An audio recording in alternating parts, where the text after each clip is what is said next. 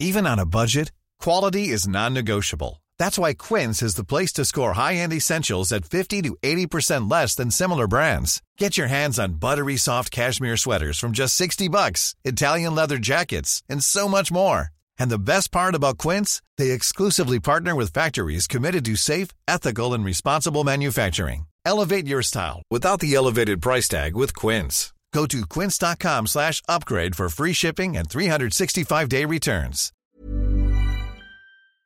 Bonjour et bienvenue à tous. L'horreur de certains faits divers et de crimes gratuits insoupçonnés retentissent souvent dans les médias et mettent en scène des figures emblématiques de meurtriers et des tueurs en série. Des visages effrayants deviennent célèbres par leurs actes macabres et restent dans nos mémoires car ils incarnent malgré eux une époque, un symbole ou une idéologie. Ainsi, Charles Manson, en meurtrier commanditaire, est devenu une icône macabre, celle qui a mis fin à l'innocence des 60s. L'histoire que nous allons vous raconter aujourd'hui a profondément changé les États-Unis. Avant les crimes de Charles Manson, personne ne songeait que les hippies pouvaient représenter un danger. Au contraire, tout le monde voyait en eux un phénomène pacifiste d'un nouveau genre qui allait modifier les codes de la société moderne. Les hippies incarnent le flower power, le pouvoir des fleurs né pendant le Summer of Love en 1967. Le temps d'un été, ce mouvement contre-culturel est né pacifiquement. Des milliers de jeunes Américains de cette époque débarquent dans les rues de San Francisco dans l'espoir d'un monde meilleur. Ils se mettent à rejeter les valeurs de la société formatée. C'est une jeunesse contestataire qui refuse la société de consommation, la guerre du Vietnam, l'oppression et la domination. Ils se mettent à offrir des fleurs aux passants, aux soldats et aux canons de fusil lors des manifestations. Ce mouvement idyllique de peace and love subjugue l'Amérique et le monde entier parce qu'il ne prône que la paix, les fleurs, la vie en communauté, le retour à la vie simple de la campagne, la musique et l'insouciance. Les hippies se veulent anti-violence et pensent aller vers un futur meilleur. Hélas, cet élan utopique va se voir stopper net. En l'espace de deux nuits fatidiques, celle du 9 et du 10 août 1969, cette innocence va prendre fin, les hippies devenant subitement aux yeux du monde brutalement dangereux. Tout cela à cause d'un seul homme, le terrible, le sanguinaire, l'ombrageux Charles Manson. Charles Manson, qui est né en 1934 à Cincinnati, est un délinquant dès son plus jeune âge. Après une enfance de vagabond miséreux dans les jupes d'une mère alcoolique, Charlie n'a vu défiler que des maisons de redressement pour mineurs et des pénitenciers. Dans les rues de Haight Ashbury, à l'éclosion du mouvement hippie, Charlie se sent renaître. Il se prend pour Bob Dylan et égrène de sa voix nasillarde des chansons enragées qu'il a composées en prison, tout en jouant à la guitare. Très vite, il séduit ceux qui l'écoutent, fascine, et ne tarde pas à aimanter autour de lui une bande disparate de hippies drogués au LSD et déboussolés qui, dans le chaos contestataire de l'époque, le prennent pour un prophète des temps modernes. À 32 ans, Manson fonde une communauté hippie que l'on connaîtra sous le nom de La Famille.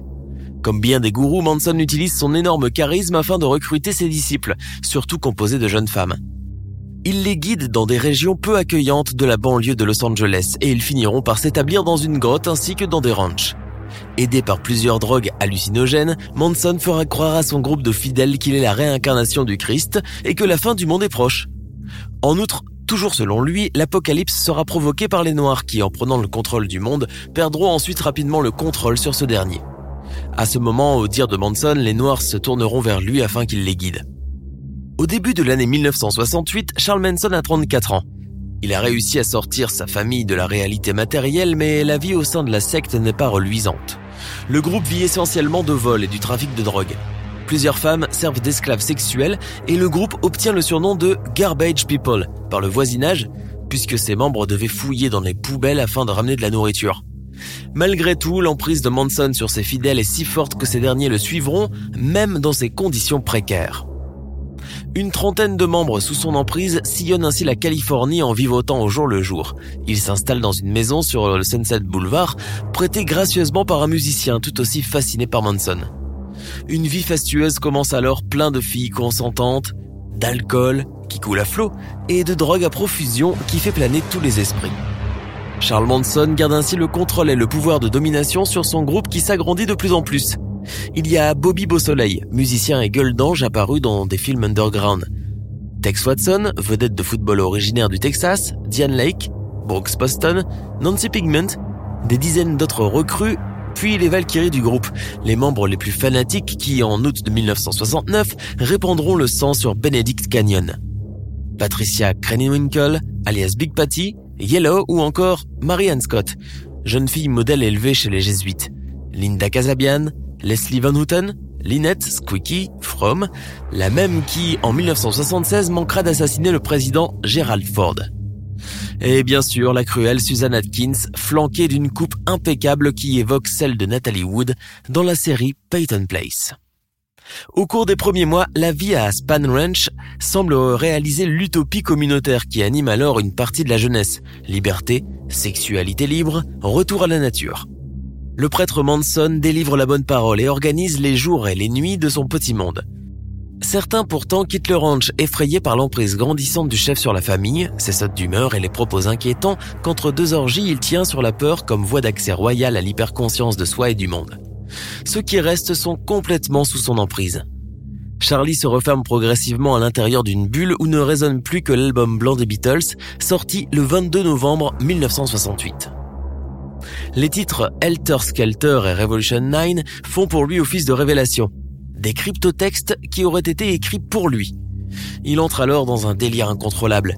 Il est convaincu que le monde sera bientôt détruit et qu'un tiers de l'humanité disparaîtra, la race blanche surtout, à l'exception de lui et de sa famille bien sûr, qui survivra grâce à lui, parce qu'il détient les clés du puits de l'abîme. L'abîme, cette grotte perdue au milieu de la Death Valley où il a prévu de se réfugier avec les siens et qu'il décrira comme le royaume du lait et du miel. La veille de la nouvelle année 1969, autour d'un feu de camp, il délivre à ses disciples la marche à suivre, sa grande prophétie. Armé de l'album des Beatles dans une main et de la Bible dans l'autre, Charlie a vu le futur et le futur c'est maintenant. Pour les Noirs, affirme-t-il, l'heure du karma a sonné. Après des siècles d'humiliation et d'exploitation, les Noirs se soulèveront enfin et commettront des crimes atroces contre les Blancs, déclenchant ainsi une guerre raciale qui conduirait à une apocalypse. Dans le groupe, la marginalité cède le pas à l'inquiétude, surtout que la nourriture, l'alcool et le LSD commencent à manquer. Charlie envoie ses disciples les plus dévoués commettre des vols aux alentours du ranch ou fouiller dans les poubelles du supermarché. Il installe peu à peu un régime de terreur et sa folie contamine les membres de la famille. Il rumine, gratte rageusement sa guitare et s'énerve de plus en plus.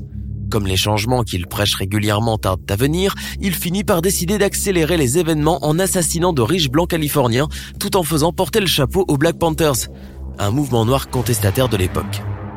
Son cerveau malade lui suggère rapidement d'envoyer certains membres de la famille faire des raids dans les villas des riches de la ville. Le 9 août 1969, Susan Atkins, Charles Tex Watson et Patricia Krenwinkel, les disciples les plus virulents de la famille envoyés par Charles Manson, s'introduisent dans la villa du producteur Roman Polanski à Los Angeles.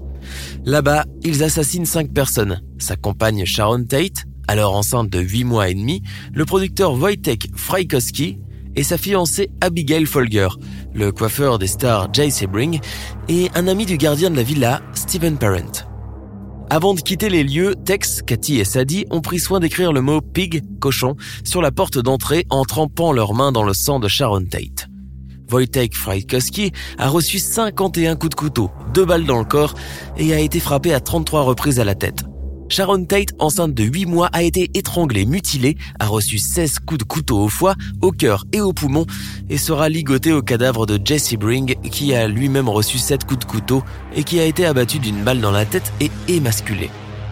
Dans cette folie meurtrière le lendemain, accompagnée par Tex Watson, Linda Casabian, Radia May, Leslie Van Houten et une nouvelle recrue de la famille, Steve Grogan, Charles Manson se rend au 3301 Waverly Drive, Los Feliz, dans la maison de Leno, un patron de supermarché, et Rosemary LaBianca pour y accomplir un autre assassinat. Rosemary LaBianca recevra 41 coups de couteau et son mari, Leno LaBianca, 4 coups de couteau à la gorge. Pour Charles Manson, ces massacres ne sont qu'un début. L'apocalypse qu'il fantasme passe par une death list, une liste de la mort impressionnante, qui comporte entre autres les noms de Frank Sinatra, Steve McQueen, Elizabeth Taylor, Richard Burton ou encore le chanteur gallois Tom Jones. Ces meurtres, à cause de leur sauvagerie et de leur gratuité flagrante, vont traumatiser l'Amérique tout entière, et les riches habitants de Los Angeles en particulier. Le meurtre de Sharon Tate a été, après celui de John Fitzgerald Kennedy, le second coup porté à l'élan de l'Amérique des années 60. Il faudra deux mois à la police pour remonter la trace des assassins et découvrir qu'ils sont une secte appelée la famille par Charles Manson. L'enquête finira par apprendre que celui-ci avait commandité le meurtre. Les psychiatres de la prison de Corcoran en Californie, où accroupi Charles Manson jusqu'à la fin de ses jours, avaient diagnostiqué chez lui une schizophrénie paranoïde. Jusqu'au bout, Charlie a continué de jouer de la guitare, toujours convaincu que son heure allait venir. Après ce fait divers meurtrier, l'euphorie pour le mouvement des hippies va se refroidir, remplacée désormais par le fantôme de la précarité, de la marginalisation et des drogues dures. Les hippies ne sont plus que fleurs et roses bonbons. La réalité les a rattrapés et la vraie vie a repris le dessus. Charles Manson, sans faire attention, a mis un terme symbolique au rêve fleuri chanté par Scott McKenzie. Au fil des générations, Charles Manson et sa famille, qui sont devenus synonymes du mal incarné, ont largement inspiré la culture populaire américaine. Charles Manson est ainsi devenu le personnage central de la série Aquarius ou celui de la septième saison de American Horror Story où il est incarné par Evan Peters. La série réalisée par David Fincher pour Netflix, Mindhunter, fait également régulièrement référence au tueur en série. Le 14 août dernier a vu la sortie du film de Quentin Tarantino, Once Upon a Time in Hollywood, relatant cette histoire macabre d'il y a 50 ans. C'était l'histoire de Charles Manson, la première de notre nouvelle série inédite consacrée au podcast. À demain!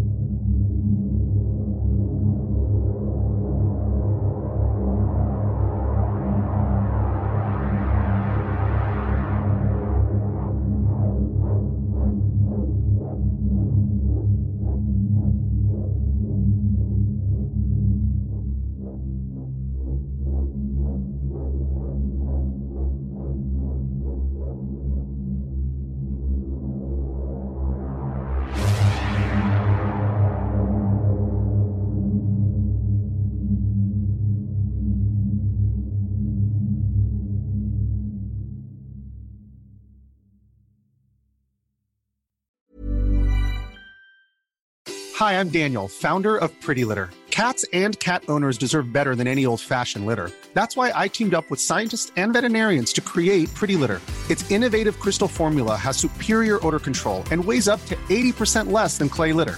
Pretty Litter even monitors health by changing colors to help detect early signs of potential illness. It's the world's smartest kitty litter. Go to prettylitter.com and use code ACAST for 20% off your first order and a free cat toy. Terms and conditions apply. See site for details. When you make decisions for your company, you look for the no brainers. If you have a lot of mailing to do, stamps.com is the ultimate no brainer. Use the stamps.com mobile app to mail everything you need to keep your business running with up to 89% off USPS and UPS. Make the same no brainer decision as over 1 million other businesses with stamps.com. Use code PROGRAM for a special offer. That's stamps.com code PROGRAM.